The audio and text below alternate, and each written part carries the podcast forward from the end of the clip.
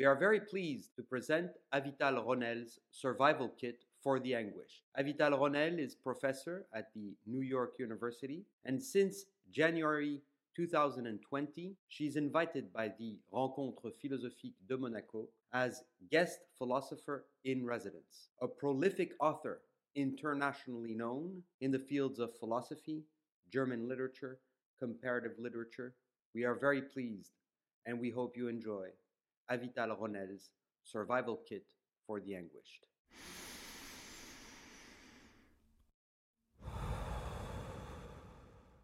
Hi, everyone. It's Avital. Today I'm uh, thinking about mortality and community, a juncture on which we are dwelling. So, um, what have we learned? If learning is at issue and at stake, and what it means to learn something, what kind of transferential structures are implicated in learning a lesson, what kind of threat is commanded when someone says, I'll teach you a lesson. So, in the case of the pandemic, there's something about suffering that has become a public action, and we are asked to surrender a sign of a certain kind of adherence in solitude to the collectivity, because every act and semiotic um, kind of um, decision that we make to wear a mask, to be careful, to respect physical distances. This is a decision based on a peculiar juncture of mortality and community that confront each other at every step of the way. So we'll continue to think about this. This is something that the Greeks took very seriously in their tragedies. When do you appeal to a higher order of, of law giving? Or when do you succumb to the laws of the polis, the nation, or whoever is wielding policing powers over you? So, hello, bonjour. I am here on the day after confinement has been lifted, and I want to talk about what the French and the hosts in Monaco call deconfinement, and how we've been face to face with the fatal incoherency of our social organization. Again, you don't need me to urge points of consideration and contemplation for the social disasters that have visited us uh, or that have not visited us for the first time, but have had a specific way of being disclosed in their nihilistic grandeur and abyssal urgency. So, something about the pandemic and the run of this virus, which is running loose and fast and going after apparently arbitrary, but not so arbitrary targets the poor, the destitute, the truly needy are much more exposed than others, but not everyone is protected, as you know again, you don't need me to make these more sociological points stick. You have other discursive formations on which you count. Um, but I guess I just wanted to lay out the premises of my own sense of indignation and anguish, Sorge, and how we want to think about what is happening, what continues to happen, what has always happened, what has not ceased to happen, and what we have trouble coming to grips with. So, two days ago began what my hosts in Monaco and France call the deconfinement, marking a moment nearly arbitrarily appointed when we were let out of our domestic cages, whether gilded or spare, propertied or state owned. if I had the technologies and correlate crews, I would review with you now all manner of deconfinements, of lifting of quarantine limits, and of all the true deconfinements of consequence, or even those which managed only to hit a blip on our historical radars. Not all moments of freeing up are, are registered or chronicled, nor um, does history show kindness to those who lack the means of chronicling their pain. So I may not have the requisite techies, but I do have fractal interiorities and imaginary sequencing of frames and memory traces, mine or collectively accumulated, of scenes of deconfinement or liberation, which I'd like us to play as a backdrop to today's conversation, to deploy this as a perhaps as a plea and petition, a motivator capable of crashing through implacable barriers that airlift people blocked or locked, injured and insulted by restrictive conditions of carceral mercilessness.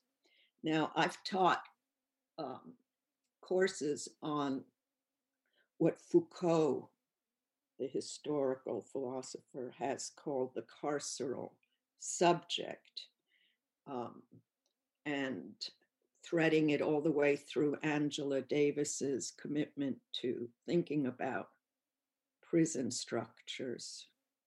So I have um, devoted myself to um, philosophical considerations of penitentiary culture and how greatly it is um, disavowed especially in a country such as the United States that has shamefully and shamelessly the greatest number of penitentiary victims and um, inmates.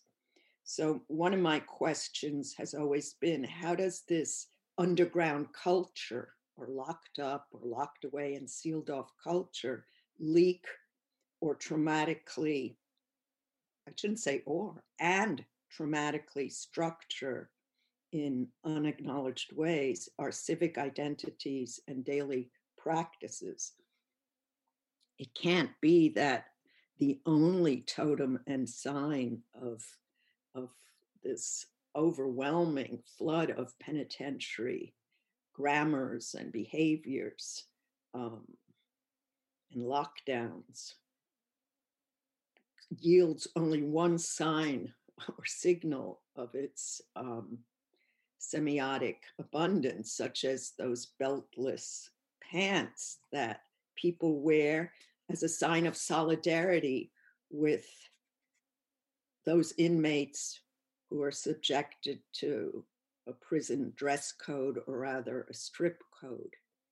So one wants to understand how we've um, suppressed this knowledge of a crowded penitentiary system that must at least produce some kind of rhetorical unconscious and political um, puncturing that we want to be aware of um, how penitentiary and imprisonments um, and lockdowns of various sorts, in fact, signal, if quietly and sometimes invisibly, and leak into more mainstream types of political decisions and actions and inactions.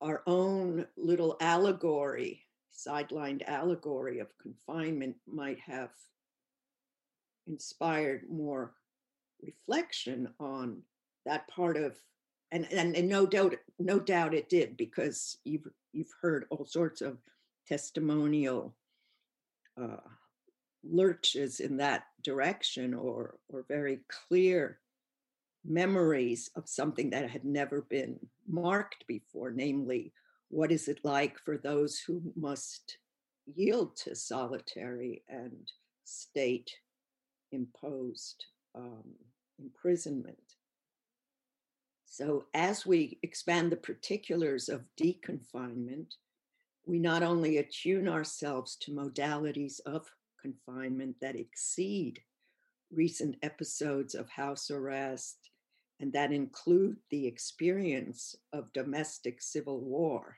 Now, here I could maybe indulge a sidebar and let you know that something that we all know on some level of consciousness, even if we haven't read Kafka, we know that he had a sense of family that um, spooks and haunts and hounds us again maybe in only unconscious ways. We do know and and boast um, recognition of kafkaesque occurrences and and scenes of suffocating desperation but for kafka he located the household as a site of penitentiary existence with his um, famous father's authoritarian recklessness.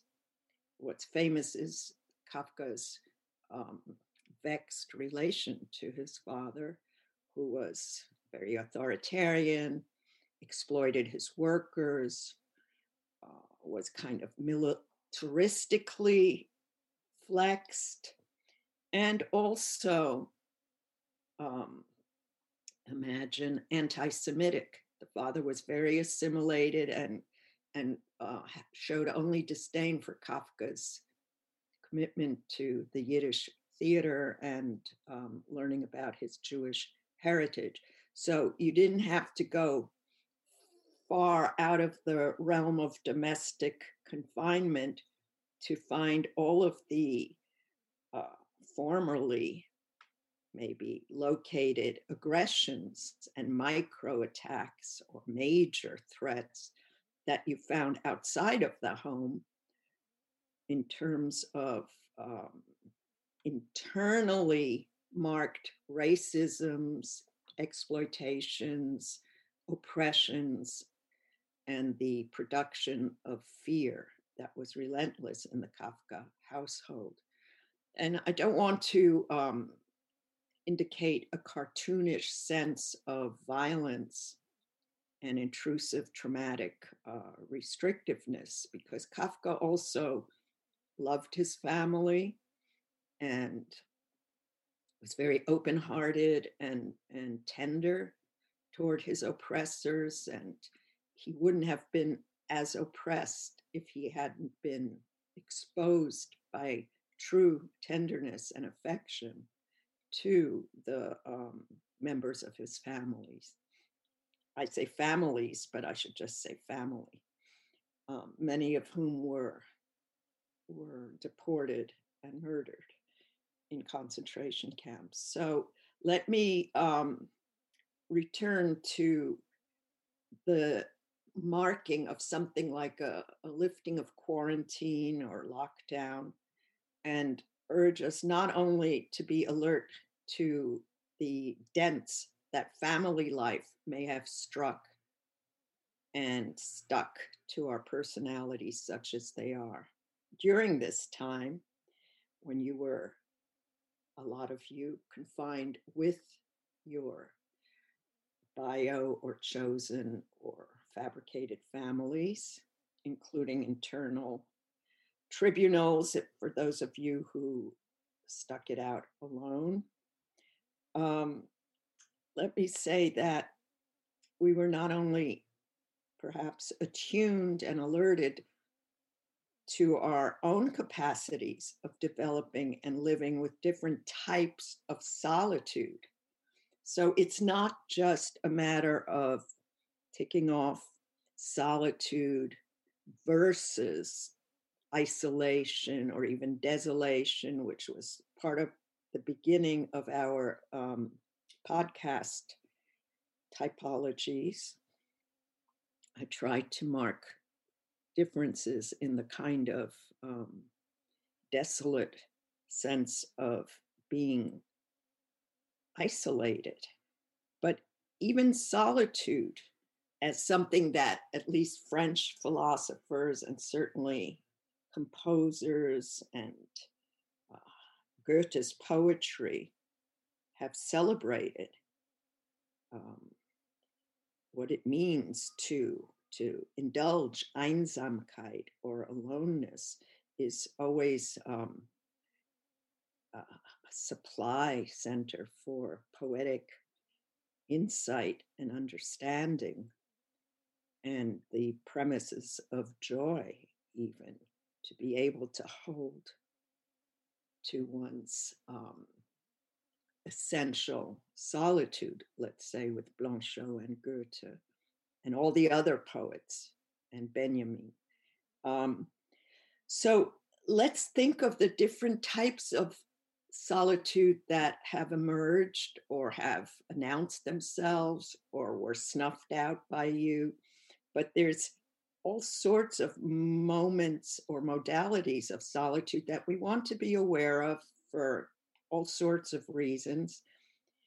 And certainly with the understanding that for the great philosopher Spinoza, we're not ever really solitary. In other words, we're always worked on, traversed by others, marked by the encounter with others.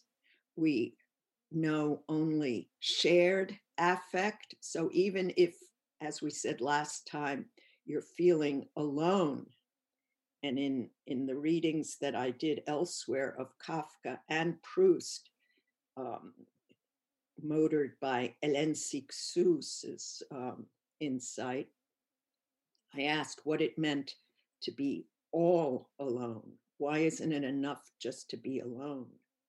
Why does Kafka and why does Proust and others say ganz allein, toute seule, I'm all alone? What is that allness of aloneness? Is alone not alone enough?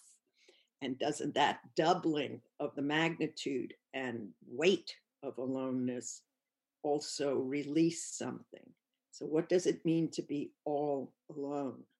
Would be the question that these writers um, prompt us to to think about. Now, I was um, honoring our teacher Spinoza, the great philosopher, who says that you're never really in a desert or vacant, but always um, in a kind of at least minimally concord or concordance or harmony uh, of hearts, a meeting, a union of hearts that lacerate, that speak, that break, that beat, that name, that feel, even in and especially in withdrawal and absence and um, destitution. So we're always um, marked by the other in permanent ways and in incessantly we're part of a community even in in our greatest aloneness so that the great poet rilke can ask who would hear me if i were to um, name my distress and stress? But even that call out to a kind of nobody or no one or no one picking up your call or listening in or holding you while you cry or worry in your um, own most solitary spin means that you're already calling out from a place of a certain kind of collectivity but already the fact and this is not spinoza but it will will gain on it thanks to the access code granted to us by Spinoza, which is that language as law, as that which um, limits and structures our being, and language, according to Heidegger, is the house of being. and we want to consider language as part of a house arrest and also the double nature of language limiting and socializing and cutting us down because language often shows up as uh, what Lacan calls le nom du père, so the no, the name of the father.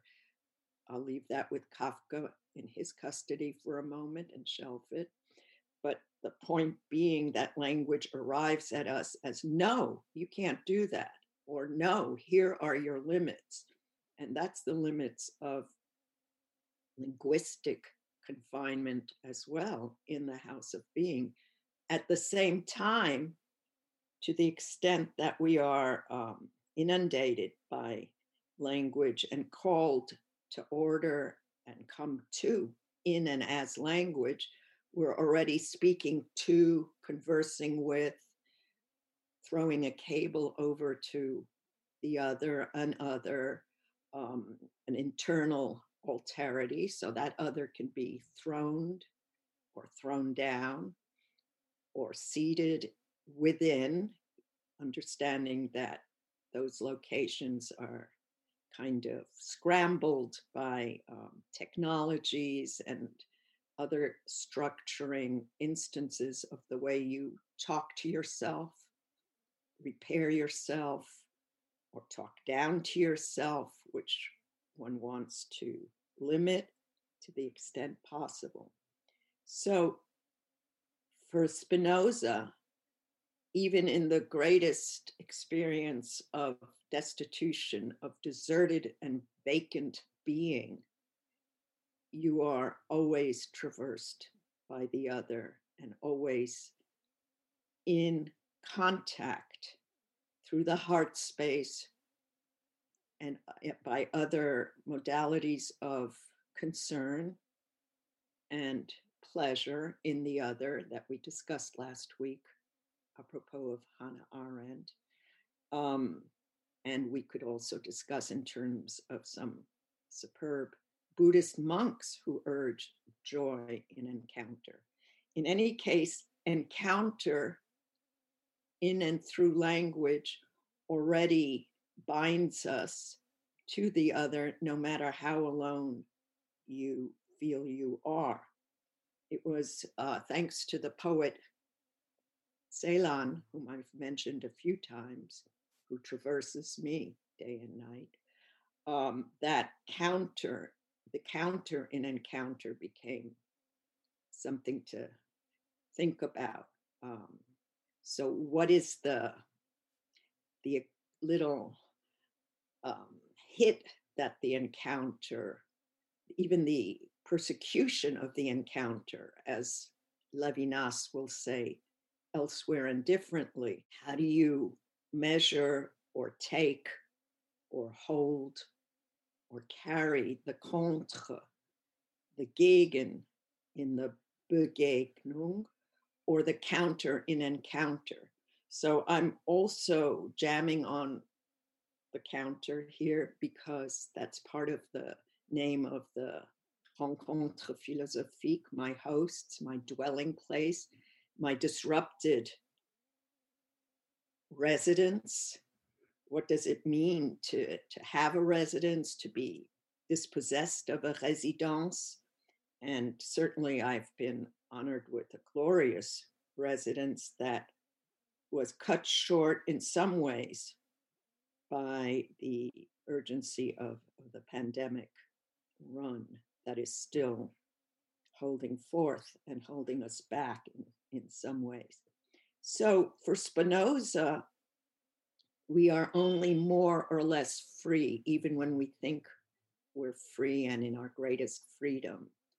Um, and that's in part, if I may reduce it to a thumbnail description or, or recall, that's because we don't know the causes of our freedom.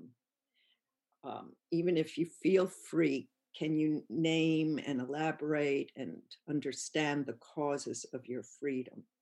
So this will be for another another discussion what it means to be freed up, liberated, um, even in terms of the many tracts and thoughts on emancipation, here I would refer you to um, Jean Francois Lyotard's work on, on the, let's say, disappointed limitations of a true emancipation.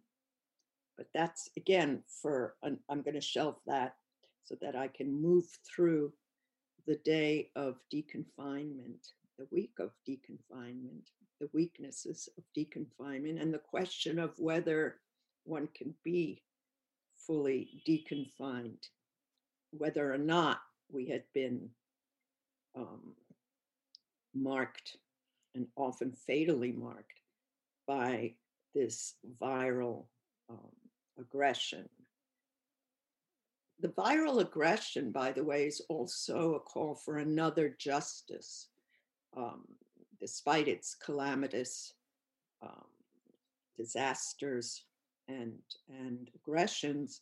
It also put out some demands and petitions on behalf of the earth, of animals, of, of racial justice.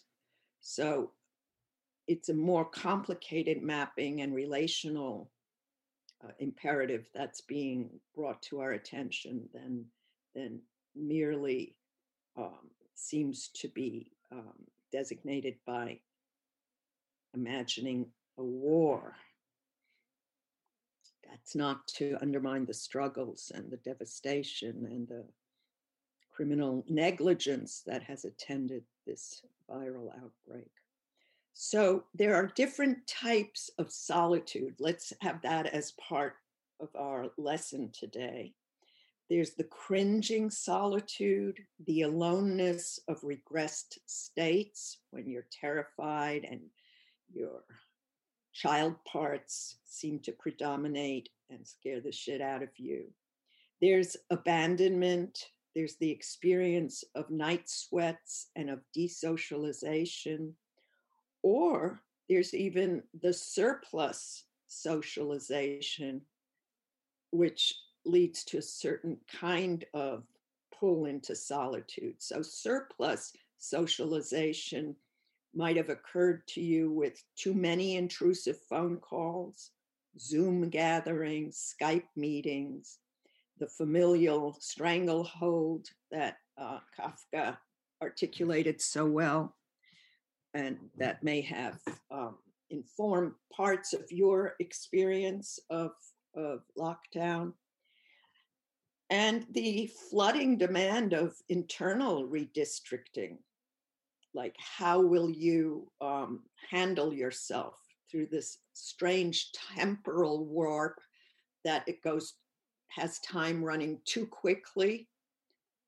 Or you're already running out the clock suddenly it's it's quick then it's slow mo so it wasn't easy to um, regulate or time our relation to time. This in itself is a heavy existential legacy of lockdown that we want to continue to probe and um, read together so um, there was also, in terms of different, a different, uh, a, a different type or a typology of solitude.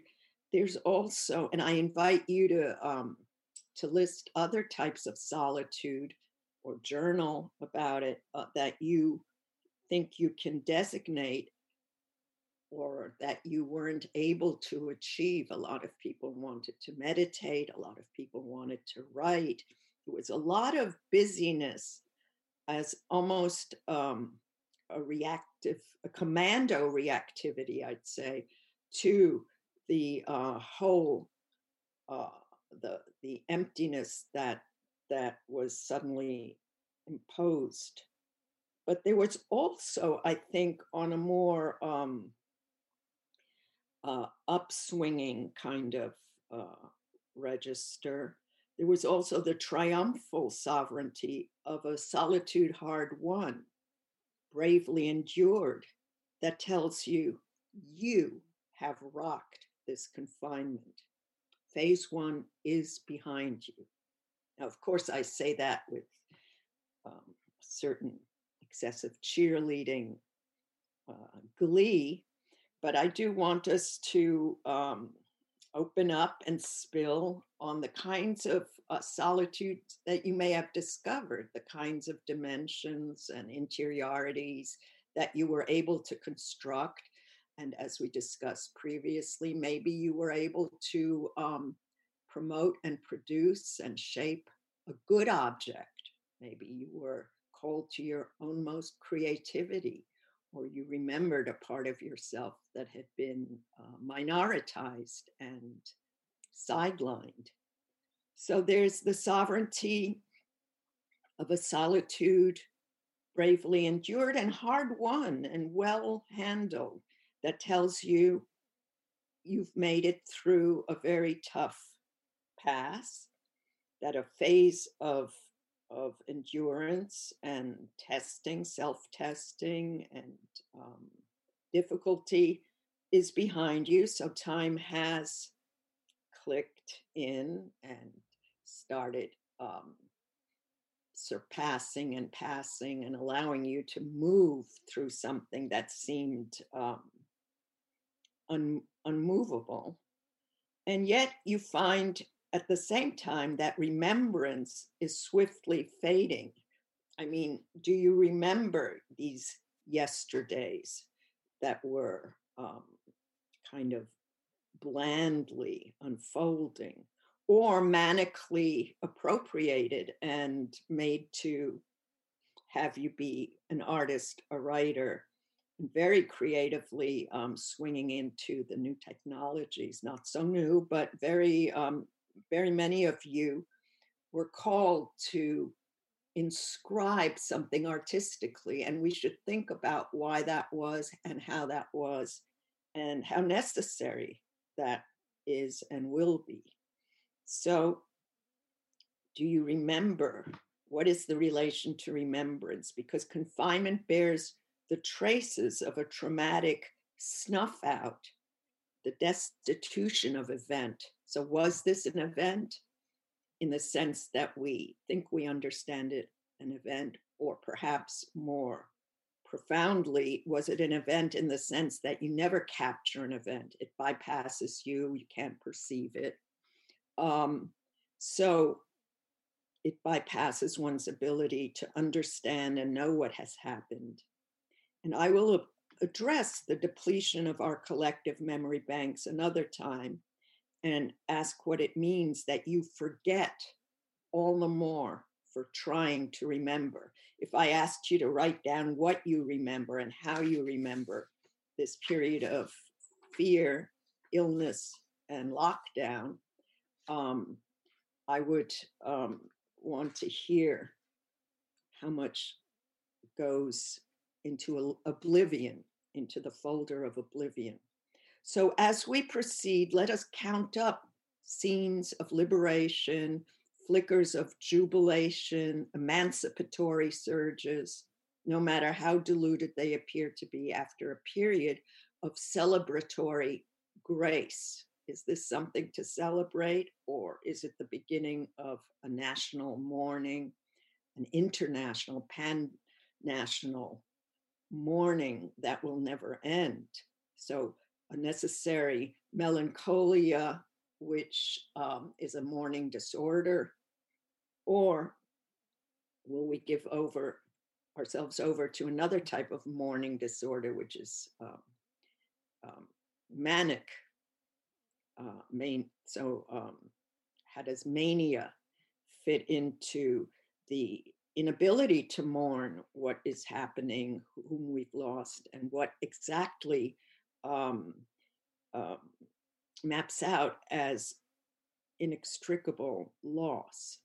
So, as I remember scenes of historical deconfinement, I think of the solemn, dignified walk of Nelson Mandela, who was freed at last from prison, the shocked faces of American troops liberating concentration camps, and the looks of decimated inmates more disjunctively, I think of, and on an entirely different register, the frolicking leaps of pupils when school lets out for the summer, or the countless, again, another register that requires more transition. So, excuse my scandalous leaps to absolutely non reciprocal moments of freeing up.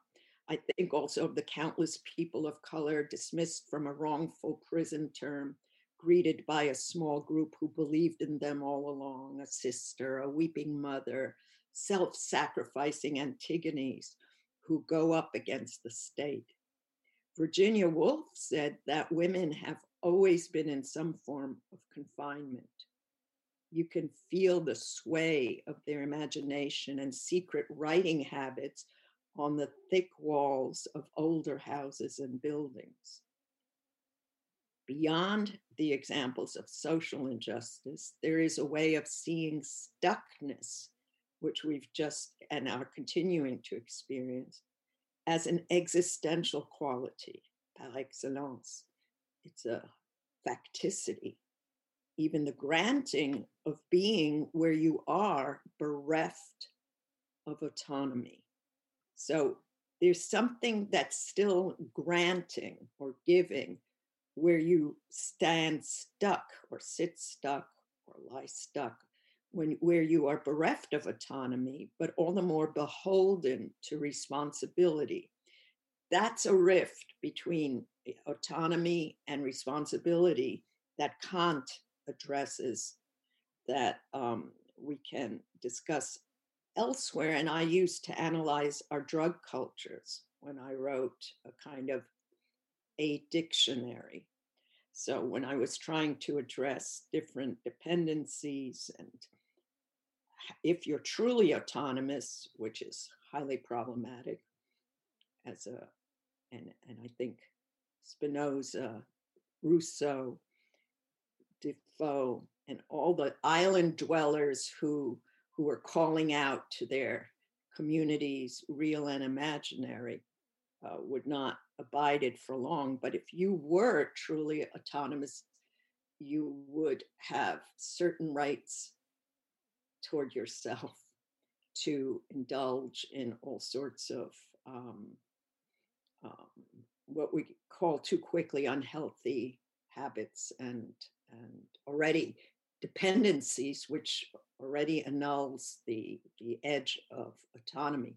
But what is the relation between responsibility and autonomy? This is one of the major questions that um, that we will have had to confront not only now, but since at least the different typologies of liberations and confinements that um, have run through centuries of um, human self exploration, self expansion, and disastrous overreach of the human trust in itself and its figurations and tropologies. And what I mean by that is that something like a virus really humbles and humiliates and limits our sense of the ability to steer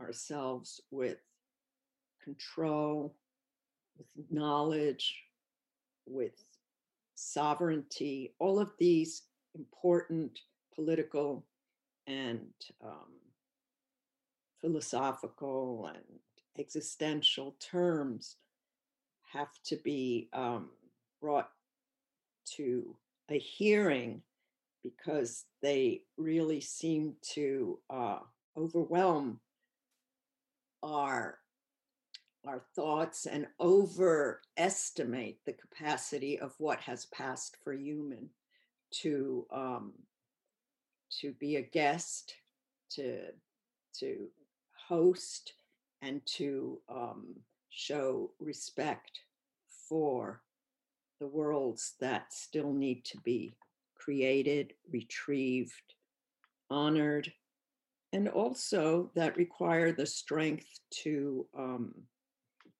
set them free, meaning let them go. So this has uh, been a little too fast for us, but um, that's okay. I'd like you to take what you can from some of these um, contemplative clusters and let us continue to think together. In the meanwhile, as we go out of lockdown and maybe return to it and maybe feel the ambivalence and fear of a, an artificially set clock that wants our freedom from restrictive norms that have now um, limited our freedoms. Let us think of all of the problems that um, face us with with um, humble incertitude and commitment to that juncture between mortality and community and uh, what it is we owe responsibly to the other. So take care and see you next week. Bye.